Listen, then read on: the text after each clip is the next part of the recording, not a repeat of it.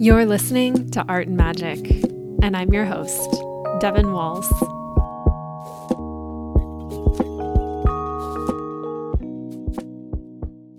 Hey, hey, welcome back to the show.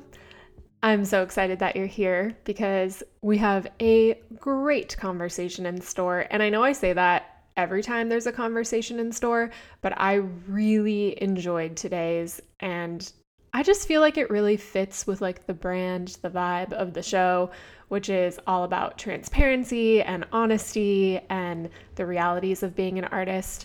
Um, so I'm going to get to that in a second and I'll introduce our guest. But before we get into all the good stuff, I wanted to just talk a little bit about what I've been working on and what the first half of my year has looked like, because I haven't really given a personal update in a while.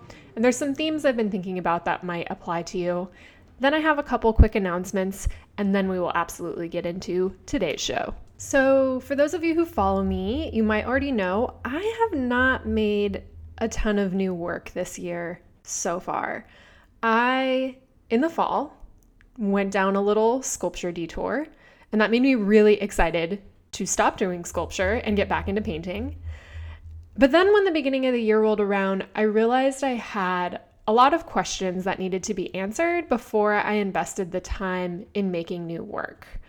I definitely had some ideas, but I had a lot of questions about what kind of media I wanted to continue in. I've worked in mixed media for quite a while, and with that, I've done a lot of acrylic, airbrushing, oil paint, some craft-based materials like vinyl and glitter, and that's all been great, but I started to wonder, was that the best way for me to portray what I wanted to say this time around?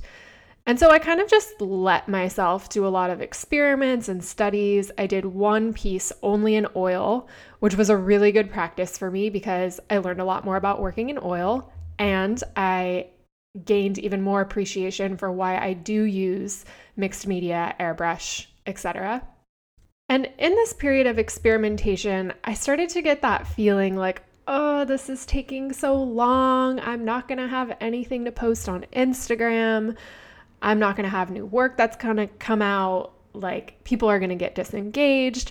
All of those things that come up when we are an artist who uses social media and who also sells our work. So we rely on having new work to sell, and also the engagement that makes sure people know when we have work to sell, right? You're familiar with this. And so it was really a practice for me of choosing what I needed to do in the studio over those worries. Now, that's a very privileged choice to be able to make. And this is a lot of this is stuff that actually kind of comes up in different ways in my conversation with Andrea today. So I feel like it's all relevant. But anyway, that was a privileged choice to be able to make. And even with my ability to be able to make that choice, I really had to choose to let go of those worries about becoming irrelevant, about not having new work, all of the things. Turns out that was a really good practice for me, because now I have started a small series of new work that's going to be in a group show in the summer. And I'm so excited about these paintings. I I'm venturing into a lot of new territory, but not in the way I thought I would. I've been making a lot of my own models and like buying vintage candy and marshmallows and all of these things that uh, so that I can arrange them in a way that fits the, the scene that I'm trying to depict. And I'm also learning my way around a lot more representation. You know, for the longest time, my work was very abstract and my strength is really in color and composition, um, and in materials, I would say.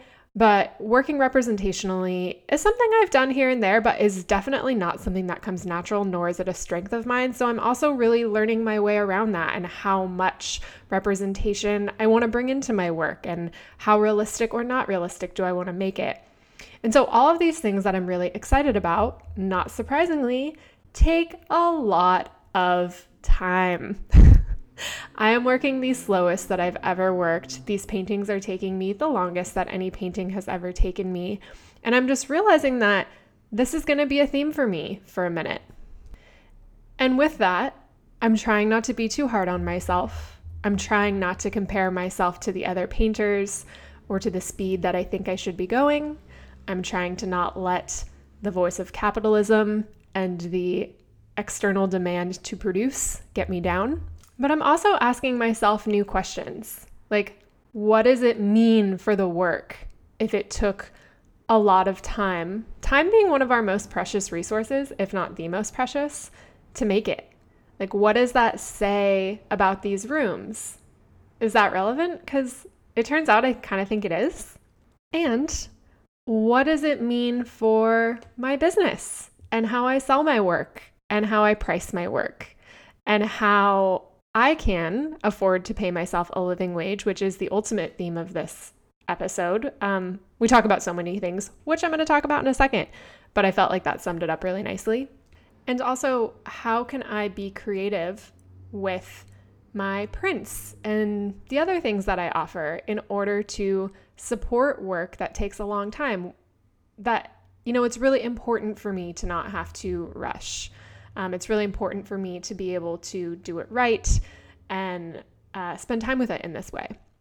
So I'm just sharing all of that in case that's relatable at all, in case you are venturing down new media or new way of working, or you're experimenting a lot, and maybe you're feeling overburdened and overwhelmed by how much time you feel like you might be wasting. I guess I want to say it's never wasted time.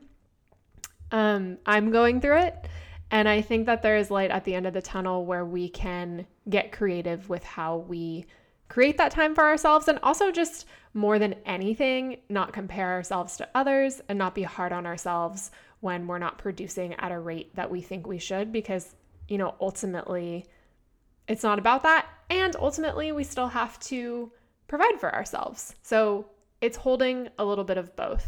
So just sharing that to share where I'm at. I think it ties in nicely to the context of what Andrea shares, just in terms of um, how she takes care of herself and advocates for herself as a working artist and makes it a point to um, create income streams that meet her needs, to do things that fit with the flow of how she works. All of that is very inspiring to hear about. Um, and I think it's important for all of us to figure that out for ourselves and also take into account how we work. Okay, so that's the end of my spiel slash little update on where I am at the moment. If you would like to keep up with the progress of these paintings, right now it's just one painting. I am sharing little snippets over on my Instagram, which is at Devin Walls Art. Okay, so just a couple announcements. The first one is I'm going to be doing a spring cleaning flash sale on all of the art and prints on my website. That is going to happen on Friday, the twenty-seventh. It'll just be a couple days long. And if you would like early access to that, you can join the Patreon. Uh, they will get access the day before. Also on the Patreon are bonus episodes of this podcast, which you can't get anywhere else. So it's a great way to support me and the show. The link to that is in the show notes. Announcement number two is that I just opened up my longer-term one-on-one mentorship program for artists to the public. Um, I don't really have a lot of opportunities where you can work with me one-on-one. Sometimes at the beginning of the year, I'll do a little special where you can book one hour. Um, but for the most part, it's only through my small group program or my courses. And I've really only worked with artists longer term as they've kind of come in behind the scenes. I haven't really made this program live and a pub and public on my website in a couple years. That being said, it's something I love doing. It's so nice to be able to have fourteen weeks to help support you, help you get your business in order, help Um, help you find more direction in your studio practice, help you strengthen your work. As I talk about on the show all the time, and pretty much what this whole show is about, is the fact that it's kind of a shit show to piece together being an artist, whether that's financially and or in the studio, and a little bit of support can go a long, long way. So if that's something that you're interested in, if you want to get feedback on your work, if you want to figure out what income streams are best suitable for how you work and the kind of work you make, and you want to work on that together over the course of three months, you can check out that program and apply. The link is also in the show notes. Okay, so let's talk about this conversation that I have in store for you today. Our special guest is Andrea Ghizzetta, and she was so enjoyable to talk to. Like, I cannot say that enough. We cover a whole wide range of things in this conversation, but at its core, I think it's really like a validating pep talk and a true resource for working artists. Andrea is not shy about being honest and sharing the realities and some of the perspectives from art school and the fine art world that don't sit well with her. And she's also not stingy with her secrets. You know, she really lets us in on her income streams, like her secrets to success on Patreon, um, how she keeps collectors engaged and feeling like they know her, and like how she's making this whole thing work for her. Aside from all the practical info that she shares, she is so fun to listen to. She's definitely not a stranger to the podcast realm or the public speaking realm, and I think that that really shows. And this conversation for me just flew right by. I felt like I could listen to her forever. So really grateful for her making the time and coming on the show. One little disclaimer and apology in advance that I have is that on this day of our interview, I realized two minutes before that I left my headphones at the studio, and therefore I could not use my microphone and had to record on my Mac, just like raw, straight from the computer mic. Um, and I didn't want to reschedule on her, and I really wanted this interview to come out on time. And so my audio does not sound so good, but the good news is I do very little talking, and the parts that you want to hear are definitely Andrea. So hopefully it doesn't have too much of an impact on your experience of the conversation. But again, I apologize.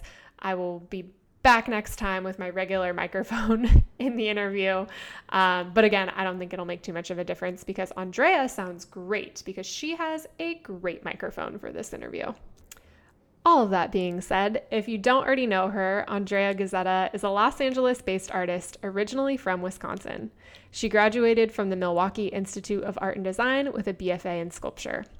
Described as Lisa Frank without her Xanax, Andrea's distinct style blends the traditional techniques of classical painting with a pastel aesthetic.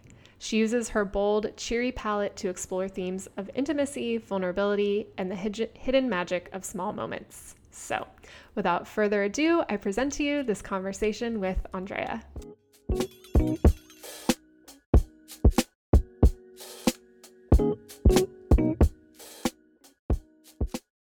Well, to start us off, uh, could you just tell us a little bit about your work for people who haven't seen it, um, and maybe a bit about what your work is about? Absolutely. Um, the number one comment I get from people about my work is, this is like if Lisa Frank was edgier. It's really just like, oh my God, pink rainbows, cute seals, except sometimes there are skulls.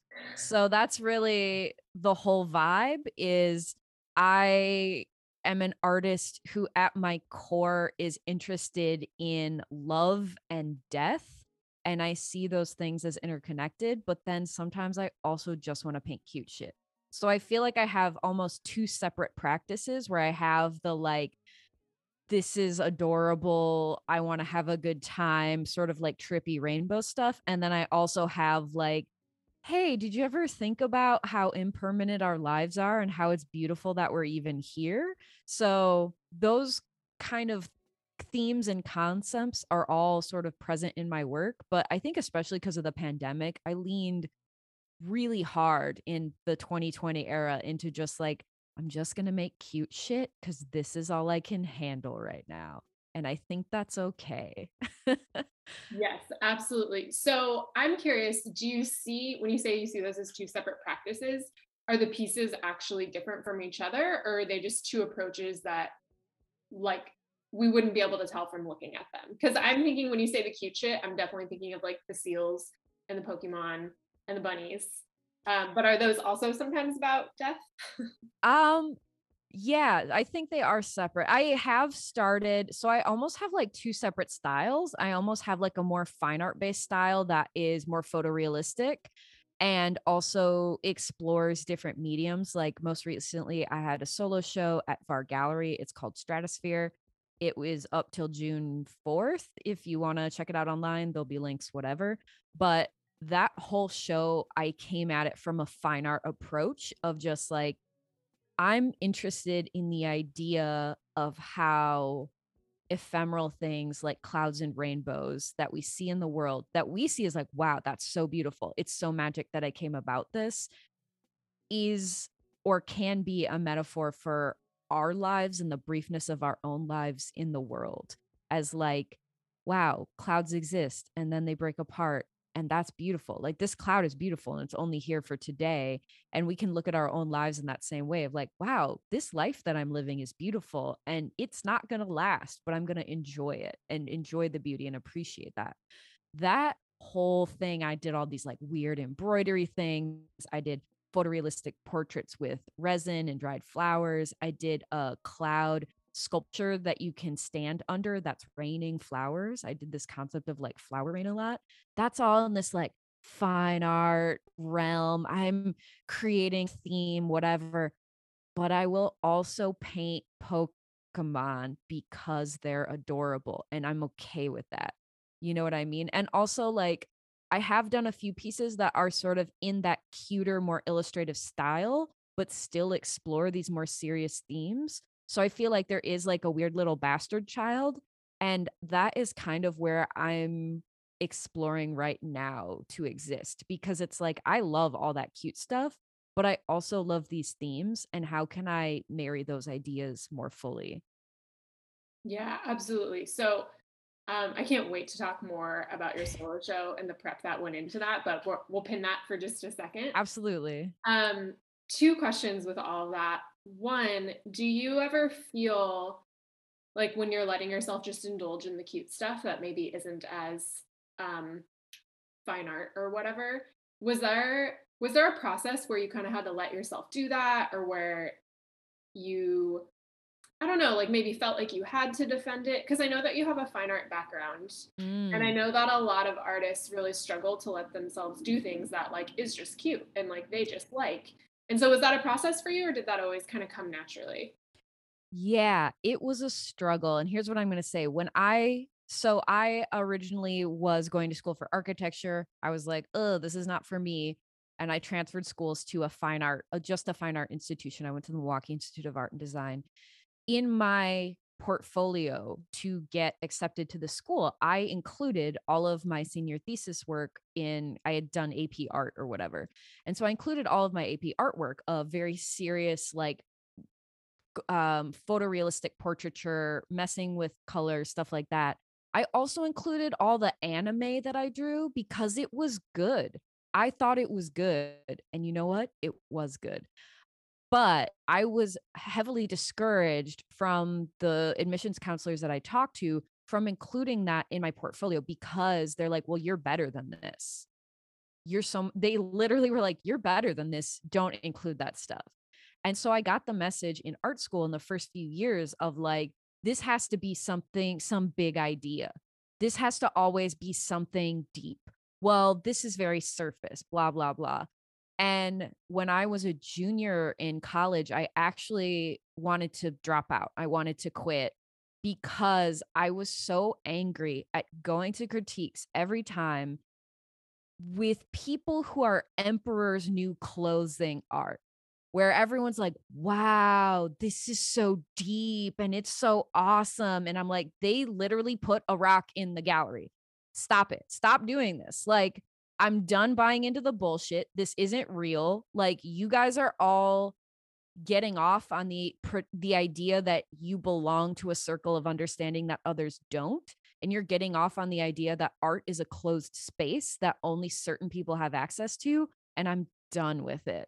I'm it's stupid. Like, I'm an artist. When I was like in second grade, I was making seed bead animals and selling them to my classmates so that I could give my parents money so they could go out to dinner. Like, I have always been someone who views art as a skill set and a way to create an income for myself, as well as a skill that I have. So the idea that we don't talk about money. We don't talk about taxes. We don't talk about how to make a living. You're just in art school and you have to make this serious work.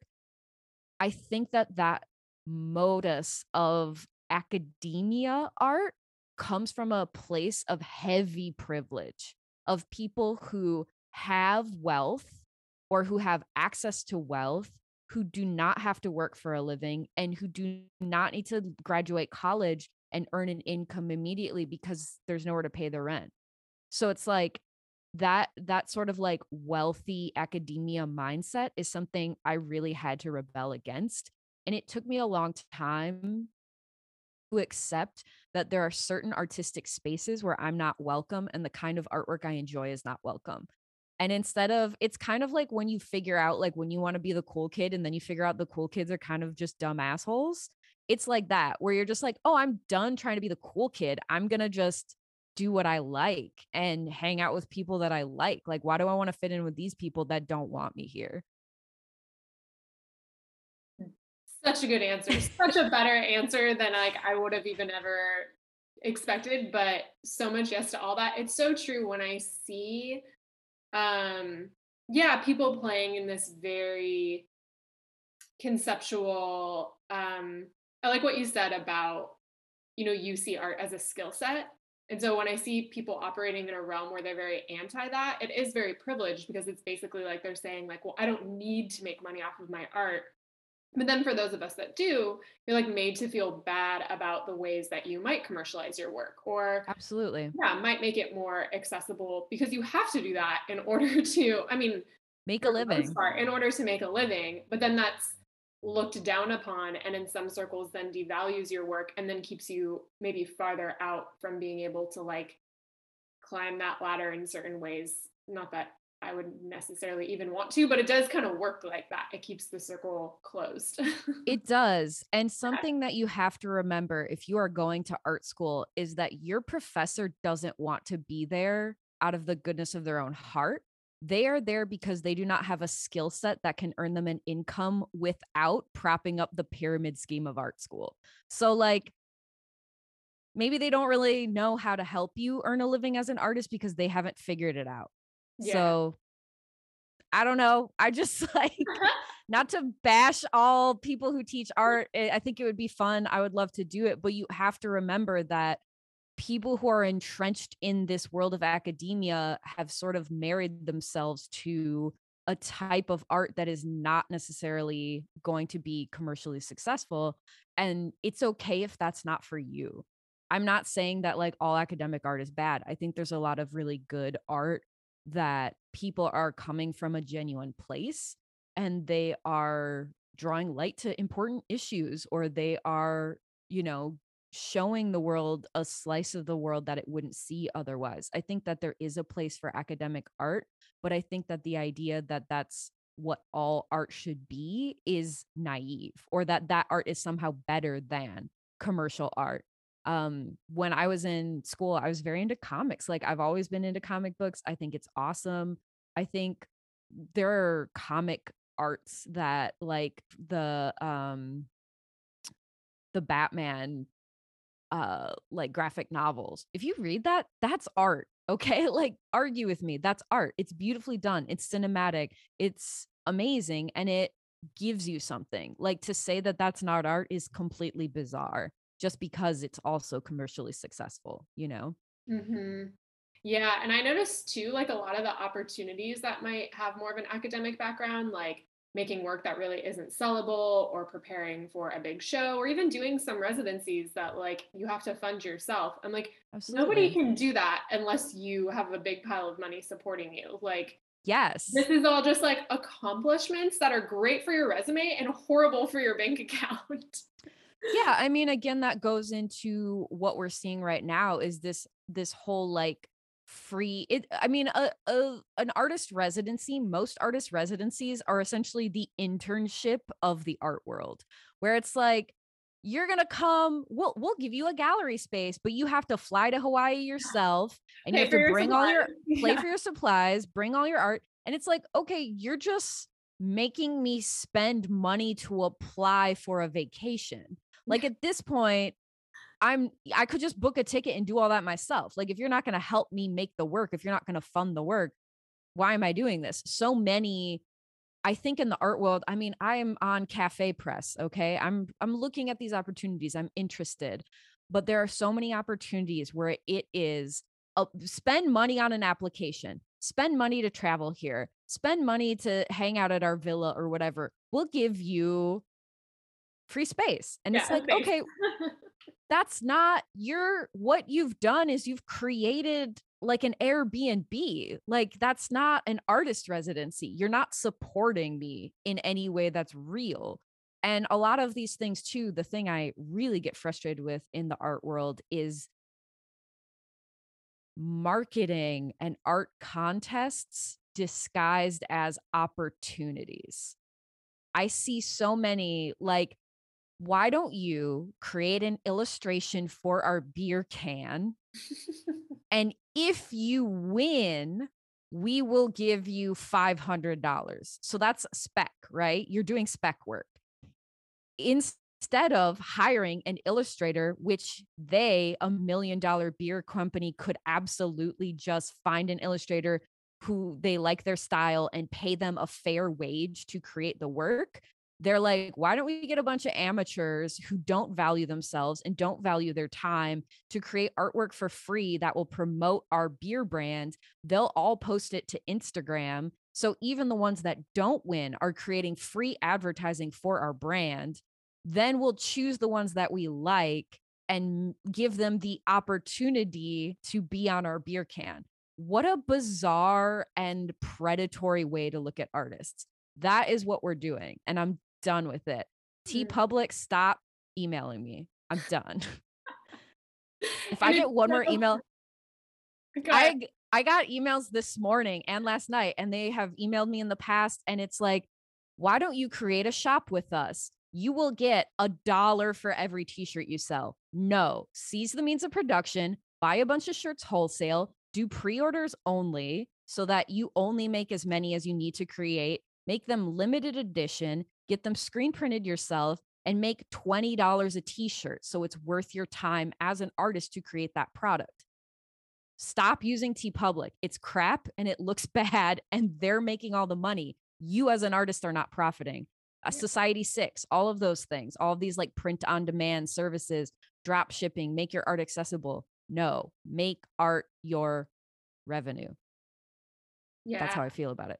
Absolutely. And the thing is too, is it's such a sad thing because artists are such an eager, like willing group of people because we want to do what we love so badly. So we're kind of like the perfect group to prey on in that way, which makes it extra sad.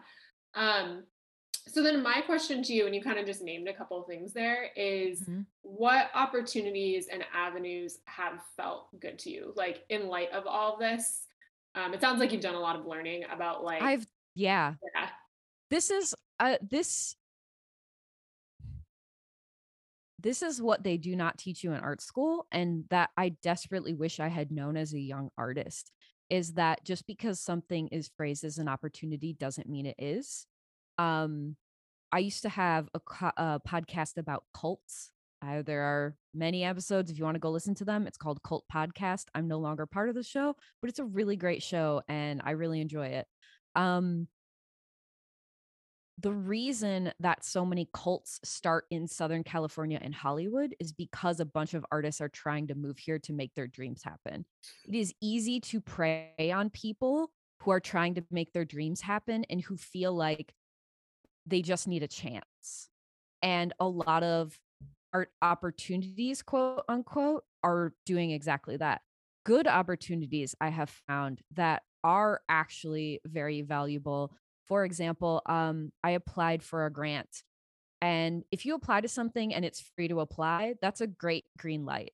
Um, it doesn't mean every good opportunity is going to be free, but if the if the if the intro is twenty dollars or less, I say like, this is worth it to me, you know. Excuse me. Um, I applied to a grant. There's a, a podcast called Order of the Good Death. It's also sort of like an institution. And they are committed to changing the way that we in Western culture talk about death. So they were looking specifically for artists that um, like are interested in showing that death is just sort of this beautiful and natural part of life. They're also interested in different types of burials and burials that are more natural and don't involve like a bunch of chemicals. Um, and so they're very much committed to the concept of dignity within death because they recognize it as a part of life. I think it's a beautiful philosophy. I think it's really cool. It's something a lot of my work is about. I applied for their grant, which was like a five thousand dollars grant to help fund my solo show. I did not get that opportunity. That was, they sent me an email and they're like, hey, sorry, we had some really great submissions. You didn't get this opportunity. However, we like your work. We like the things that you made. We would like to, you know, promote it in a different way. So they sent me this email, and the first time I read it, I read it wrong. So they sent me an email. They're like, we can do a couple things. You know, we can just do like an Instagram post to, to promote with some of your work. And they're like, or, you know, we can do like a little like mini script, like an interview, and you can make a short video and we'll show the work and we'll show you talking about it. And when I read it the first time, I was like, that's like a little more work. So that'll be like a hundred dollars or whatever. I thought when I read it that I had to pay them a hundred dollars. And I was like, oh, this feels like a scam. But because I have A D H D, I was like, well, I'm tired. It's nighttime. I'll print it out and I'll look at it again in the morning and, and see how I feel about it. I reread it, and it, they meant they would pay me a hundred dollars because it's more work. So that's when, you know, like an institution is trying to support you. They want to help you. They are making this profitable for you. Anytime um, a gallery is showing and they take less than fifty percent, I'm more apt to listen. I'm more likely to show with them. I'm more interested. Not that I'm saying that every gallery shouldn't take fifty percent. I think that there are some galleries who, who are really doing the work to sell your stuff.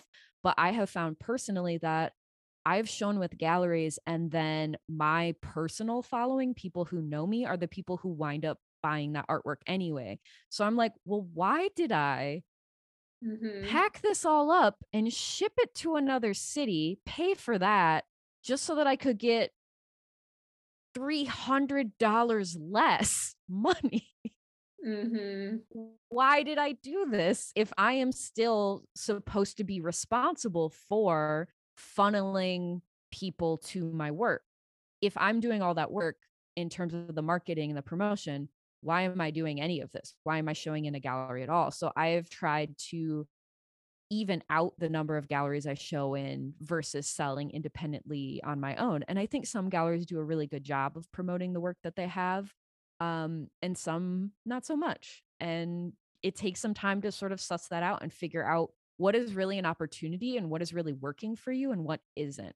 I think as artists, we feel like anytime someone says they like our work, we are indebted to work with them because that's an opportunity, but it isn't always. And it's okay to say no to things, and you'll feel a lot better about yourself if you're like, oh yeah, I am glad I said no to something that I didn't really want to do. And it only takes saying yes to a couple things that really suck your time, energy, and money to learn that lesson.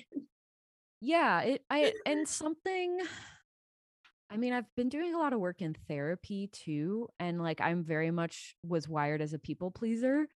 Um, and through therapy, I think I'm starting to recognize, like, when you get that feeling in your stomach, that's like, this feels weird. That's a good signal to maybe say no to something. That's a good signal that you don't actually want to do that. And it sounds like a little bit stressful, and it sounds like it's maybe not a good idea. Mm-hmm.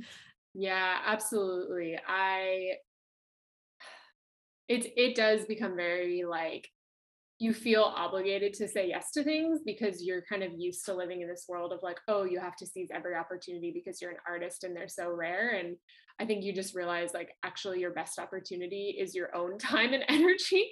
Yes. And if you are constantly giving that away, like, that is so much better served just selling your work yourself, making your own products, like doing all this, because unless you're a trust fund kid, in which case you're on a totally different trajectory and like more power to you.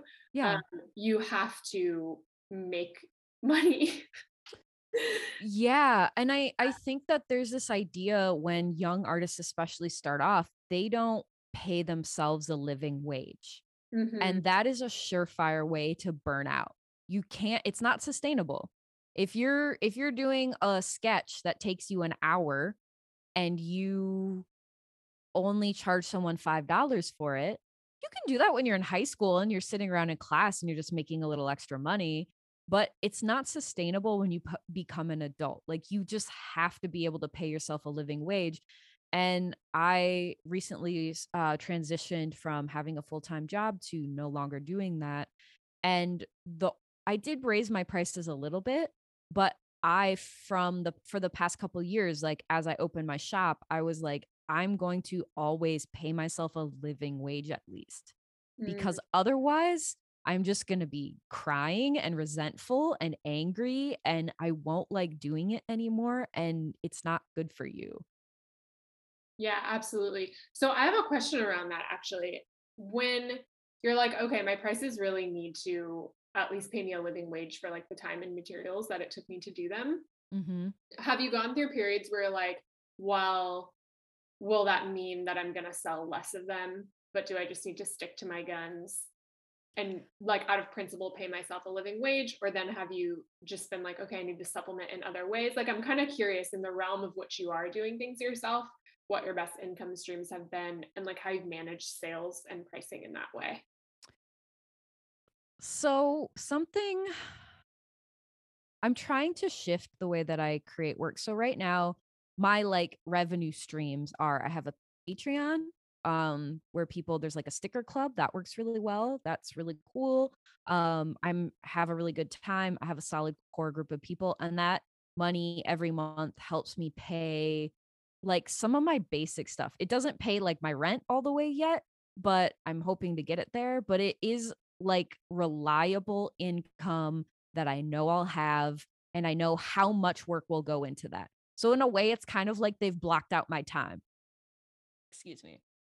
So that is really helpful. The other thing that I have are prints, which my one of my business goals this year is to increase my print sales. So I I don't know if you know this, but the state of California has a free program that is grant funded, where any small business can contact um, this company. I can look it up. I think it's called the S B C C.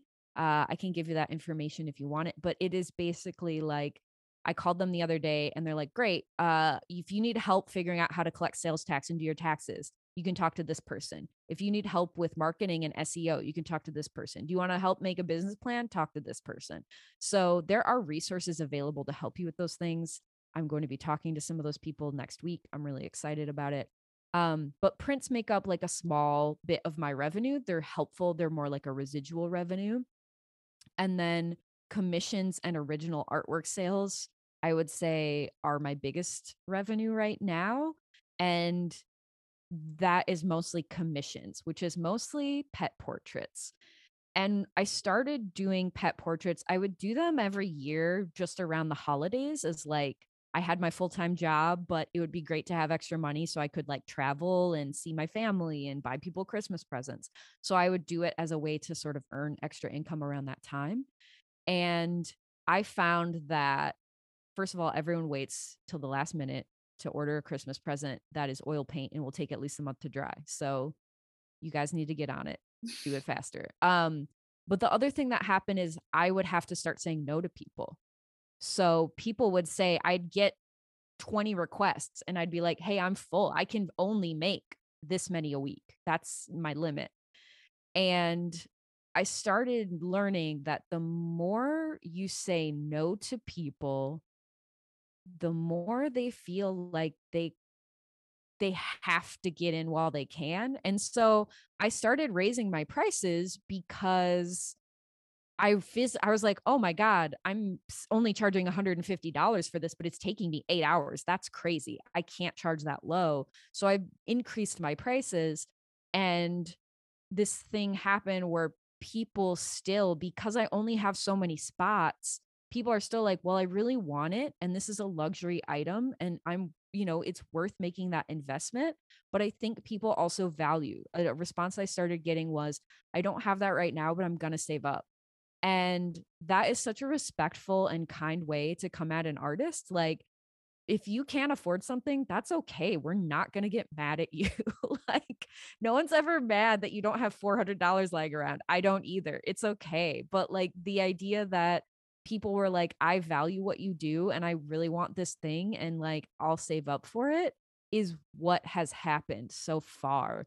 So I've actually been pretty surprised because I did have to raise my prices after I lost my job. And also like, because of all the inflation and the difficulty getting materials, I was like, sorry guys, like it's just gas is more expensive and I have to drive across town to get panels and you know, all this stuff. So yeah, I was surprised that I talked so much. I'm so sorry. Uh, I was surprised that.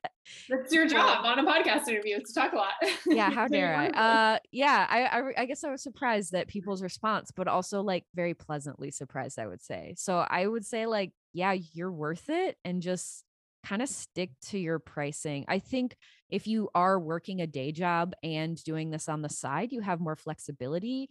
And something I would do when I was in that, um, area is I would be a lot more selective about the projects I said yes to, because I have friends who like, for example, one of my friends recorded uh, a stand-up comedy album and I love him and I know he's poor. So I just did his album cover for free because I offered, I was like, if you let me do whatever I want, because this is going to be fun for me and I love you and I'm a fan of you. Uh, his name is Tom Goss, by the way. It's called Tom Goss in Chicago, I think. He's really funny. Um, but I was like, I just want to do this for you because you're my friend and I love you and I, I want, this is fun for me. And he couldn't pay me. And I was like, yeah, don't pay me. It's fine. And then when I lost my job, he was doing a lot better. And he actually like sent me money as like, hey, thanks for doing my album cover forever ago. Um, but I found that like when I did have a, my own source of income and I was doing work, what I would do instead is I would, if I didn't really want to do something, I would just charge a client an outrageous price just so they would leave me alone. And then sometimes they would say yes. And then you would just do it for an outrageous price. And if I really did want to do something, I might charge a client a lower price because I was genuinely excited about the project. And I knew that there are other things coming from that, or I'm going to get joy out of it, or maybe I can make prints of it later. But I'm also trying to work with a client in their price point. That has also happened. Um, so I feel like there are, there is wiggle room in that, of like charging yourself that price. Um, I think if you are trying to like change what you do, if you're like, well, this aligns with what I'd like to be doing more, so I might, to get into that and to show that in my portfolio, charge a little less. But you have to like balance all of that and create something that is sustainable for sure. Mm-hmm. Yeah, like balancing the value for you. Um, yes, absolutely. I, I get that one hundred percent. So one thing I did want to ask about, um, because you brought up the Patreon, and just in general, I think it it probably kind of applies to all of your your sales and collectors and stuff, for sure, is how you've gone about cultivating such an in, invested collector base. Like, because I went on her Patreon, I was like, damn, she's killing it on Patreon. Look at all these people like on here supporting her. And I think I I get a lot of questions from artists about Patreon, because I've really noticed for some people it works really well. And then for others, they feel like it's really slow to get it going and hard to get people to stay on there. So I'm like, what are your, mm. what are your secrets? um, so uh, I think that part of the secret to that success, also uh, something about my Patreon, I think I'm up to like nine hundred dollars a month. Um, I think I have eighty-five patrons. All of that is visible because, again, I personally, as an artist, believe that transparency is really important. Um, I want everyone to know what is going on with me and how I make my money, because I want you to understand, yes, it's a little bit expensive, but also like, this is how it's coming together, baby. Um, but for, for me specifically, something that, um, another, he's a comedian, his name is Dan Lamort. He said something to my ex-boyfriend in passing at a comedy show. He said, you know, people want to spend money buying things from their friends, or people like they feel like they know, or they feel like they like. And when I was doing stand-up, I was doing this podcast, Cult Podcast. And it's a pretty popular podcast, probably more so because my ex-boyfriend, who I did it with for many years, is reaching some um, notoriety personally. And so people are coming to the show, they're listening to back episodes, and they're like, who's this Andrea girl? She's great. Hope she sticks around. And then I leave. Uh, it's pretty funny. But, you know, no, no, no continued beef. I love both Armando and Paige, who were my old co-hosts. It's just like weird to do a podcast with your ex-boyfriend. uh, but I think that people feel like they know me as a person. And then even when I left the show, something that started happening is people still want to like know what's going on with me, and they want to like see what I'm up to. And then they became fans of my work, but they feel like they know me as a person. And that is also, I guess, my brand, quote unquote. It's weird to be a brand and a person at the same time. Um, but my brand, I would say, is I try to be someone who is authentic and transparent about my life and the struggles I go through and who I actually am and the ways that I learn and grow. Like, I share about struggling with A D H D. I share about um, trying to heal from childhood trauma. Um, I share about my tiny dog and my tiny studio apartment that I live and work in.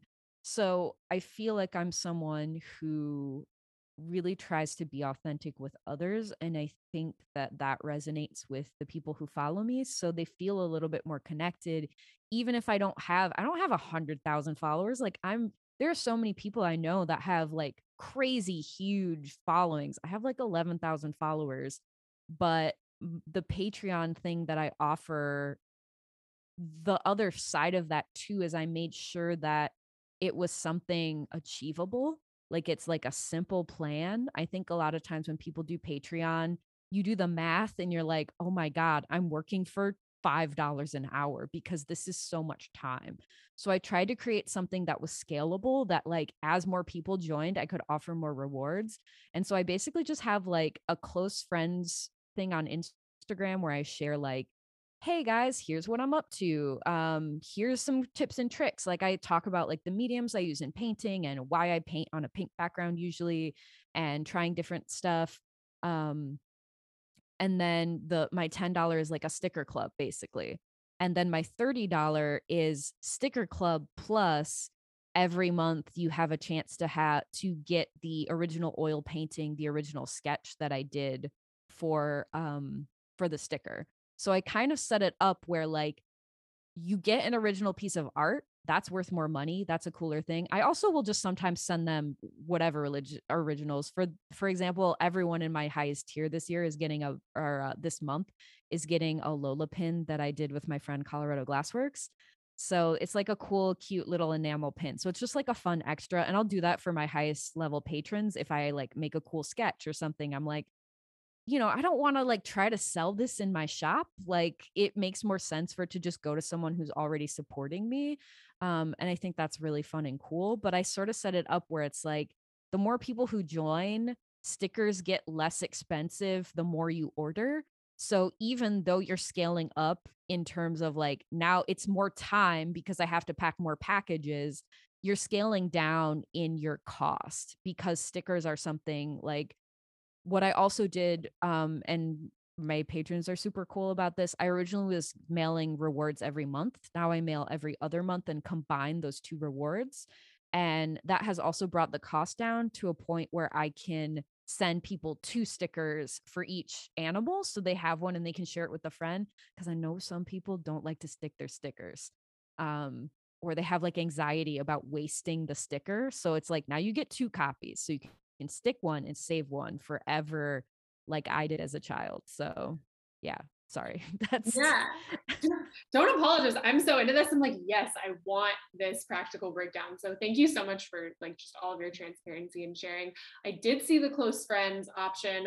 I want to get on it because I was like, I want these close friends stories. I've seen this, and so it really is um, a good strategy. And you actually kind of brought up something that I wanted to ask you about. So you mentioned Cult Podcast, and um, you brought up like some friends that are comedians. And one thing I think that is really cool, um, how would I put this?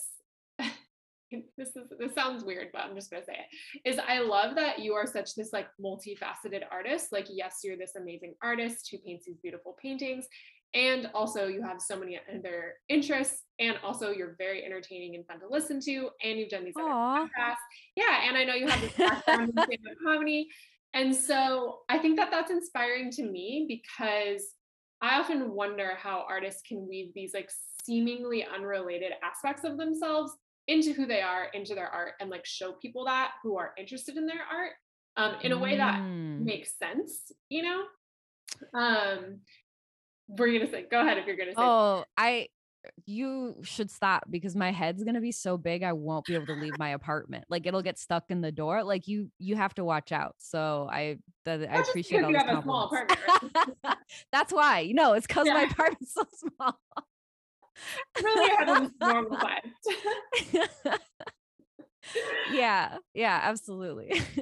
Um, so one thing I, I did kind of want to ask you, and this might be kind of a weird question, is do you see the ways in which your background in stand-up comedy has like influenced your work? And I guess I want to say your interest in speaking. I don't know if that's an interest, but you're just, you do, you are great on your um, Pod-Vant-Garde podcast, which is amazing. I want to direct Oh, thank you. you. Yeah. And I love Cult Podcast as well. Um, And so, yeah, like, do you see these aspects of yourself kind of colliding in what you do as an artist, or do you keep them kind of separate? I'm just, I'm curious your thoughts on that. Um, I have, so, uh, the whole reason I started doing stand-up at all is because I went through a really difficult breakup and I realized I did not have friends. Uh, I just spent all my time alone in my studio making art for no one and not connecting with other people and not forming meaningful relationships with others. And I recognize like, this probably isn't good for me. And I want to try something different. So I love listening to stand-up comedy. I thought it would be fun. Um, I practiced six hours for my first five minute set because I was so nervous and I did really well. And I sort of met this whole group of people that believes in something else. Like stand-up comedy as an art medium is not tied to p- product. So it's like, you don't, you can go anywhere. You travel light. You don't need your sketchbook. You don't need your paints. You are creating art, and the art is an experience between you and the audience. And I loved how immediate that was. I love that you tell a joke and someone laughs. If you're painting, you paint a painting. You spend forty hours alone in your studio painting that painting. You mail that painting to a gallery. You wait three months and they mail it back. And you don't know if anyone liked it. No one says, hey, I really like that. And before I was on social media, like when I first started off, I wasn't really big on social media. I didn't really understand like how to use it for art. Um, so I had no feedback. I had no idea what was happening. And I realized like, I really want relationships. And I was also someone who was very introverted and shy and had a difficult time with my own self-worth and my own self-confidence. And so like, I would go to gallery openings and just not talk to anybody. I wouldn't make any friends.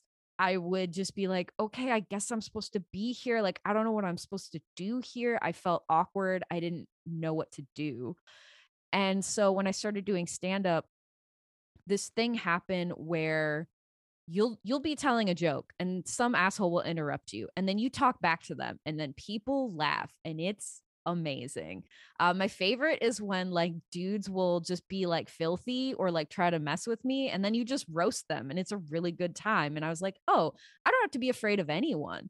Like, I don't have to be afraid of men sexualizing me. I don't have to be afraid of, you know, people judging the way I dress or the way I look or anything else like that, because it's like, oh, fuck you. Like, I don't have to agree with you. And it gave me so much confidence and it gave me so much of a skill and an ability to speak about who I am and what I do that I was like, oh, when I talk, people laugh. Maybe I'm worth listening to. And maybe I can walk through the world with that attitude that I'm worth listening to. And so when I came back to art, I think art was always my first love, but I was so sort of like mm, demoralized by the way that art institutions specifically received my work and the way that I felt like my work didn't fit anywhere. And with the advent of the internet and being able to use like Instagram and find an audience of people who like art like I like, and also the confidence that I gained from stand-up, I was like, oh, now I'm ready to do this artist thing. Like now I feel ready. And I don't think I would be where I am as an independent artist without the skills that I got through stand-up. Mm, I love that. Yeah. Um, I like what you said about just the art form being um, like, you don't, it, I don't know if you directly said this, but it's a little bit without pretension because it's not rooted in an end product. Yeah. Um, and I actually feel that way about dance, which is like a totally different thing that I do. It's seemingly unrelated, but it's just that's awesome expression. And like, you're just doing it. And I imagine stand-up comedy, there's like a crossover there, you know? Um, and so it's really cool to hear how that has given you confidence in your work. I think it's really interesting that you say that dance is not related to the art that you make, because when you say you're interested in dance and I look at these giant big spaces full of possibility, I see how if you're a dancer and you see a big open room, that feels beautiful to you. And that's what you paint all the time. So like that makes so much sense to me, actually. Like when you're like, oh, I'm a dancer. I'm like, that makes sense because your spaces look like somewhere you would want to dance. That's so, that's a great reflection. I actually hadn't thought of that, but you're a hundred percent right. Actually, my dream growing up was to just like have a big empty room in my house. And I, it's funny how I never made that connection between the fact that my art are literal rooms. Uh, thank you for that. um, but yeah, so I'm curious then, two things. Are you still doing stand-up now? Um, I did stand up a couple weeks ago. I would like to go do open mics, but right now I'm so focused on like the artwork that I'm creating. I feel like I just don't have anything left. And that's kind of why I quit stand up in the first place, is I felt like I was married to two husbands kind of. And I was like, oh, I can't keep doing this. Like, this is not sustainable. I'm not sleeping. Like, you can't make art for a solo show and also be out every night doing stand-up. You have to be able to balance those. And so I couldn't, I felt like I couldn't stand-up as a practice like yoga or, you know, basketball or whatever else, like whatever sport you do, it's kind of like a sport. You really need to like continue to work it out to get in shape. Um, and when you get out of shape, you feel it. And so like, I'm pretty rusty. It would take a lot of like working out for me to get back to the level that I would like to be at. Um, so I don't really practice it as much now. I feel like my podcast is like my space to be heard and my space to like goof around and, and talk about stuff. And also just like my Instagram, like on my stories all the time, I'll do jokes, I'll goof around, I'll, you know, do stuff like that. I think something I wish the art world had more of is play and people not taking themselves so seriously. That was something that really bummed me out about art school.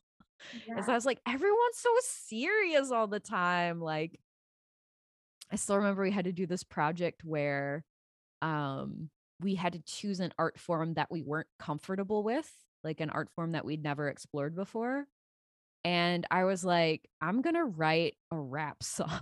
Yes. Oh my God. I love that. And so I did. Um, I was D J Glitter Pants. I had this like, it. I had this like outrageous outfit. I had this like crazy dress and like glittery tights and like a sparkly top. And I had giant glasses, and it was not good rap, but it was really funny. So all of like everyone in my class, like even people that I was like, I think these people hate me, laughed when I performed.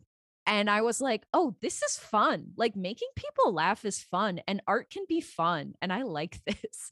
So like, that was one experience I had in art school that sort of, I think, makes sense why I went into stand-up later.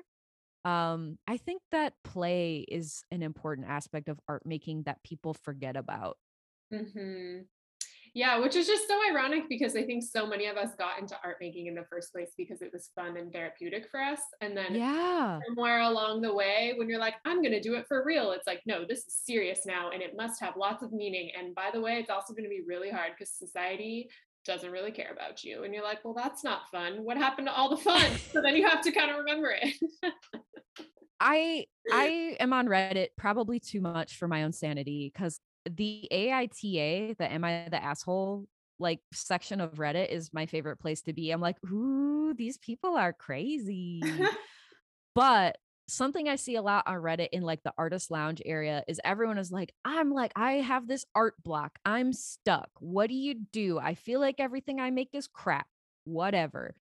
And it's like, my advice always is go back to the place where it was fun and you'll start liking it again.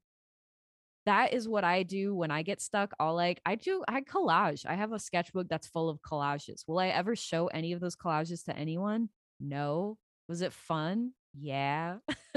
Like sometimes you make a collage or you make a dumb drawing or whatever. And sometimes that sparks something else. Or sometimes that is the art. Like I've started things as doodles that I'm like, this is dumb. And I was like, this is hilarious. I'm going to keep going. And then people are like, no, I love that. Really? Okay.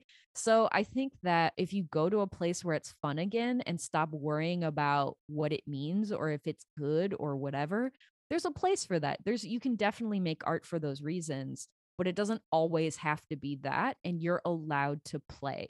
It's allowed to be fun. Yeah. I'm actually reminded of your embroidery on toilet paper. I don't know if those were coming from those places, but it kind of feels like maybe they were because they're on toilet paper. And those are some of my favorite things. I'm like, these are amazing. I also see that she splurged for the good toilet paper because she must have had to, because I'm sure this was like very challenging. Here's the thing. Hilarious story. One week before the pandemic. So I used to live in this studio apartment that you see before you with a six foot five large man and my tiny dog. We lived in this apartment together during a global pandemic. And two, I would say a week before the pandemic, we got in a fight because we ran out of toilet paper and he didn't tell me. He didn't tell me. He didn't go to the store and get more. He didn't refill it. So I went to the bathroom. There's no toilet paper in the house at all. And I was like, are you kidding me? So I went to Target and rage bought a thirty-six pack of Charmin. Then the pandemic hit. No one could find toilet paper. It's we had yeah. like a four month supply of toilet paper, like to a point where like our friends are like, we can't get toilet paper. And we would like make a little gift bag of toilet paper and bring it to them. Um, so when I started doing those embroidery pieces, someone had posted something on Facebook or something, like a challenge, like, oh, make a piece of art on a piece of toilet paper or whatever. And I was like, oh, that's funny. I'll, I'll try that. And so I did, I, the first one I did, I like drew the skull in ink and then I embroidered a rainbow on the toilet paper, which is really hard to do because toilet oh, paper like is not fabric and it rips immediately. It took me a couple tries to figure it out. Um, and then I was like, these are funny. Like there's something like, like there's something kind of hopeful about it. Like there's this rainbow, then there's the skull. Like we're all scared of dying. It's scary right now. Like this, I feel, I was like, this just feels like right now, this is how it feels. And I wound up doing twenty of them. And I would like, I like posted them online and I got like weird hate mail from people that are like, you're wasting toilet paper and I couldn't go to the bathroom and whatever. And I was like, it's twenty squares. That's like one shit. You're not, it's fine. Like I didn't even use a whole roll. Like you guys need to relax. Um, but I did wind up selling them to people and a lot of people still have theirs. And then I made like a little zine of them and I collaborated with my friend Anja and, um, half the proceeds from the, the thing at the time I was on unemployment. So I was doing very well for myself. I wasn't worried about money. Um, but my friend Anja had, was out of work and did not have that option. So half the proceeds that we made went to her specifically. She wrote these poems for the zine and they helped sort of like her buy food during the pandemic. And then the other half went to, um, in Milwaukee, there is a, was a mutual aid organization that was committed to helping, um, undocumented people buy food who were out of work because of the pandemic again. So my half of the proceeds went to that uh, organization. And so it's something where like stuff like that can just be like fun. And then people wind up loving it. And you're like, oh, this is something actually, maybe this is art. Like I did it because I was like, this is how I feel right now. And then people really connected with it. And it's like, if people are connecting with the work you're doing, who's to say it's not art? Mm-hmm. Yeah. Yeah. And it's like, I think we need that reminder over and over again. It almost feels like a cycle, like the making and being like, yes, I can do anything. And the doubting, and then you come out and it's this, it's this whole dance. Um, Absolutely. Yeah. I love that story. I had, I, I just saw them on your website. I didn't realize like the timing of the pandemic, but that makes it so much better. Yeah. It, it was very much of the moment. And again, like, as an artist, I make things as long as I want to make them. So I actually had people approach me Um, because after I did the first set of ten, I sold them all like immediately. Like I would post them. People were like, I want this one. And then the second ten, I took like pre-orders, basically. I was like, I will contact you and order and you will get your choice. I'm going to make ten more. Um, and then that's it. And I had people after the fact, like, will you make more? Can I have one? Blah, blah, blah. And I was just like, no, I'm done. Like, I'm out of ideas. That's as many as I felt good about making. And I don't want to play with this idea anymore. Mm-hmm. And so it's like, you can just say no. And yeah, yeah. It's a great part about working for yourself. Yeah. It's awesome. I love it. Benefits. Yeah, absolutely. Um, so I know we're, this has gone by so fast. We're going to have to have you back for our part two and probably like parts three and four. Cause I'm like, oh, she's got so much that we got to get into, but I could talk for a whole day about anything. It's the A D H D, baby. I love it. It, it is the ideal podcast guest to do. Um, but before we go, I did want to touch on your solo show because it was so beautiful and is, cause I think it's still up. Um, and it looked like a massive project. Yeah. Um, and so I just wanted to ask, like, because I think it was your first solo show, right? Yeah, it was. Yeah. Okay. Congratulations. Thank um, you. I love the flower really cloud. I love the embroidery pieces. I really want one of the like embroidery cloud, like three-dimensional pieces. Those are so cool. Um, but I was curious, you know, what you learned that you would do differently and then what you felt like really proud of and you felt went really well. Mm. I feel really, really proud of the cloud sculpture I did. Um, it was one of those gambles where I was like, I don't think I can do this, but I literally dreamed of that idea in twenty twenty. And my friend Josh asked me to do the show. And I like had wanted to do a solo show for a long time, but at the time I still had my full-time job. And I was like, I don't think I can make enough art to fill this gallery space and also work my job. Like I didn't think I could do it, but I kind of said yes anyway.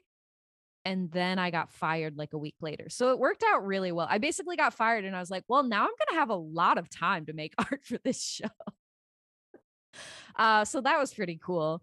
Um, but I would say for this show, I tried to approach it. My central concept and theme just came from this idea of like a cloud raining flowers. It was like this image I was obsessed with, and I just wanted to make all the stuff around it and explore what it was about and what it meant. And I think what it means to me is very much sort of about like rain creates flowers, the flowers grow, they die. Like it's about these sort of like the ways that we're present in the cycle of the earth and of the world. Um, but I kind of just dedicated four months to just making art, which financially is a huge risk. It's very scary to just say like, and luckily I had like a savings account and I had my Patreon and I had some other things, like a few like commissions and stuff. Um, but it is a very scary thing to approach.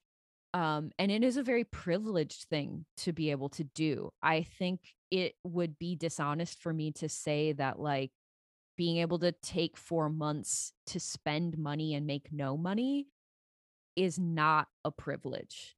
Um, it absolutely is. Um, the way I try to approach it is sort of like making the work itself is in series. So I knew like I had this whole room to fill.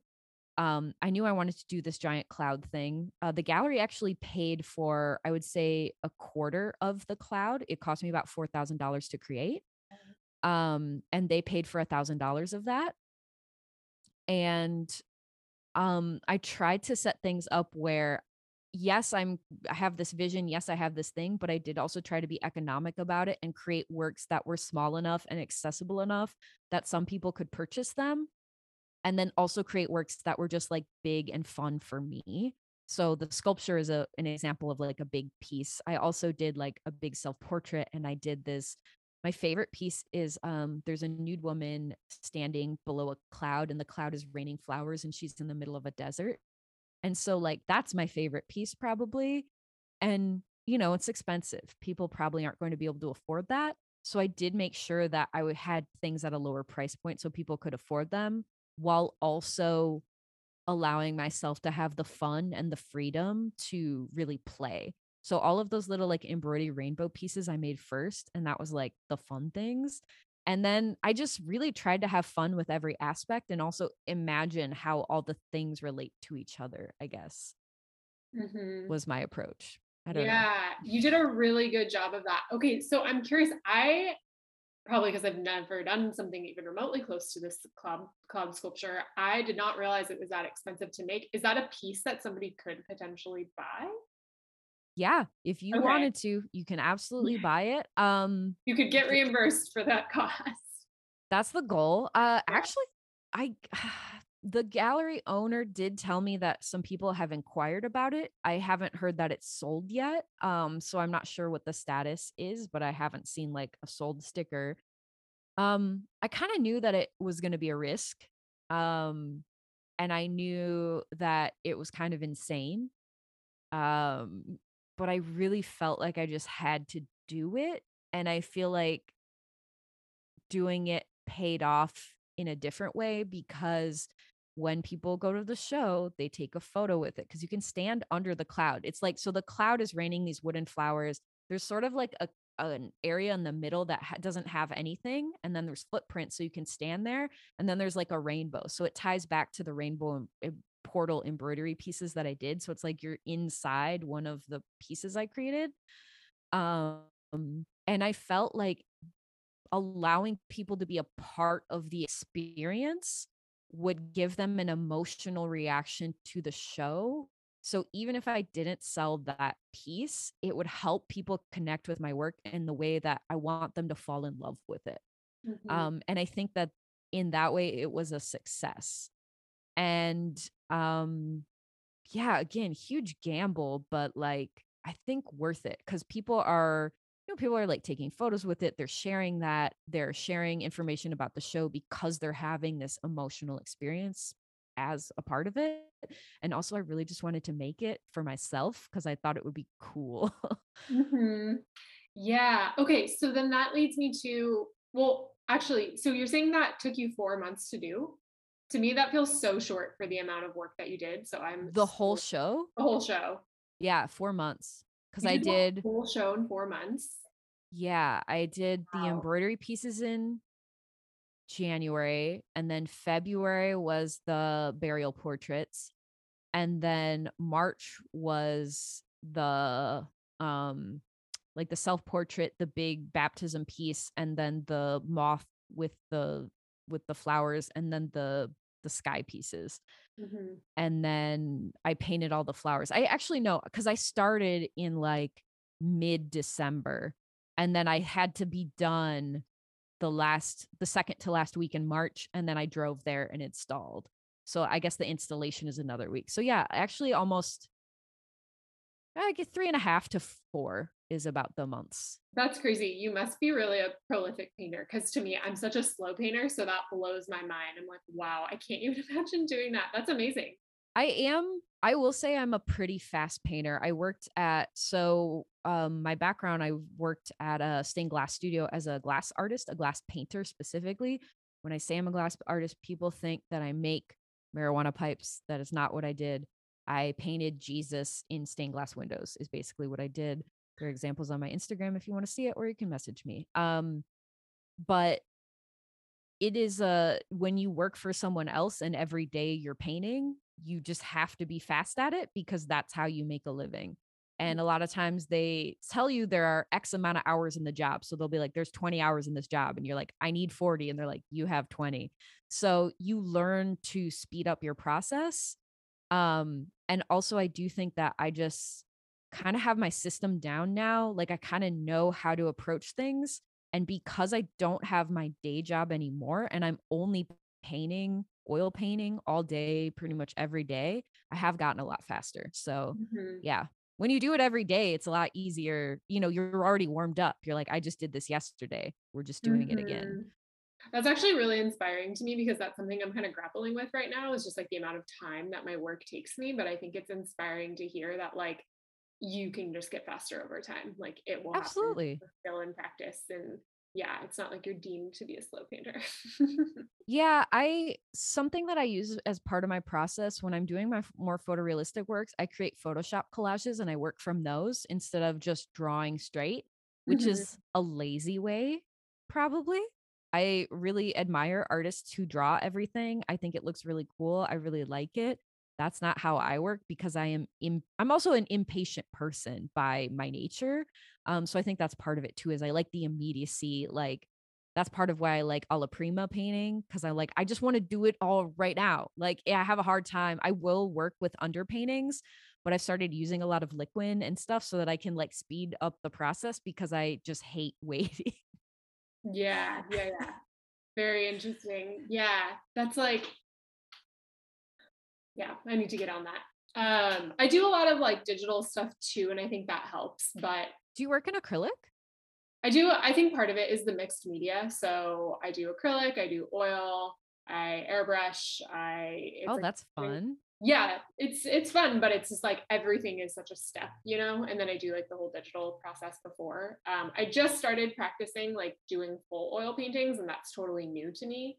And so I think I'm just like learning my way around. around the media and with that. But I think anytime you're learning something, there's so much extra time baked in because you're not just doing it start to finish. You're also figuring it out. Absolutely. Every time you, what is, what always makes me laugh is as an artist, I know to just pay other artists who are good at their art. Like I would never try to throw a pot, like the yeah. hours, like my, my ex, actually, I had a funny conversation with him because he was like, well, I really liked these mugs and they sold out. So I thought I would make my own. So I took a pottery class and I just laughed at him. I was like, bro, you've made stuff before. Like, you know, you can't just pick this up and be good at it right away. Like, I'm sorry, it's not going to happen. He's like, yeah, it was a pretty much a disaster. And it's like, yeah, you're, you're going to be bad at it the first time, but if that's what you want to do and you love doing it, you're going to get so much better at it every time. So like, yeah, that's super awesome.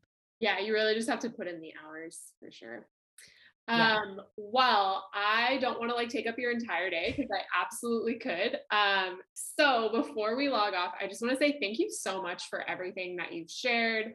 Um, I really couldn't have asked for a better conversation, and I'm just like so stoked to have you on and get to talk to you. Um, Where would you like people to go? What do you have coming up? I know you like just finished this huge show. Um, so maybe you're on like mini, mini respite, but yeah, where can people find more of you? Is there anything coming up that you want to share about? Oh, there's no rest for the wicked. There's all, there's all sorts of stuff going on. Um, the best way to hear about it, if you want, is uh, my website, andrea ghizzetta dot com. If you go to the shop, there's going to be like a pop-up and it's like, do you want to subscribe to my newsletter? If you subscribe to the newsletter, you'll get all the info of what I'm up to, when sales are, whatever else. Um, I'm on Instagram at Andrea Ghizzetta, and I'm obviously on Patreon, patreon.com slash Andrea Ghizzetta. Um, if you want to hear my voice more, you can check out my podcast, Pod-Vant-Garde. It's an art history podcast. And I would say we are an anti-colonial, anti-white dudes are the best podcast because I'm really interested in reframing art history through a modern day lens that is honest about racism and misogyny. Uh, so we really talk shit about famous dudes and then try to talk about how cool lady artists are is what a lot of it is. But uh, yeah, that's a good time. What else do I do? Uh, I think that's everything. Yeah. Amazing. Yeah. I, I second the podcast. I love oh. the podcast. Oh, go ahead.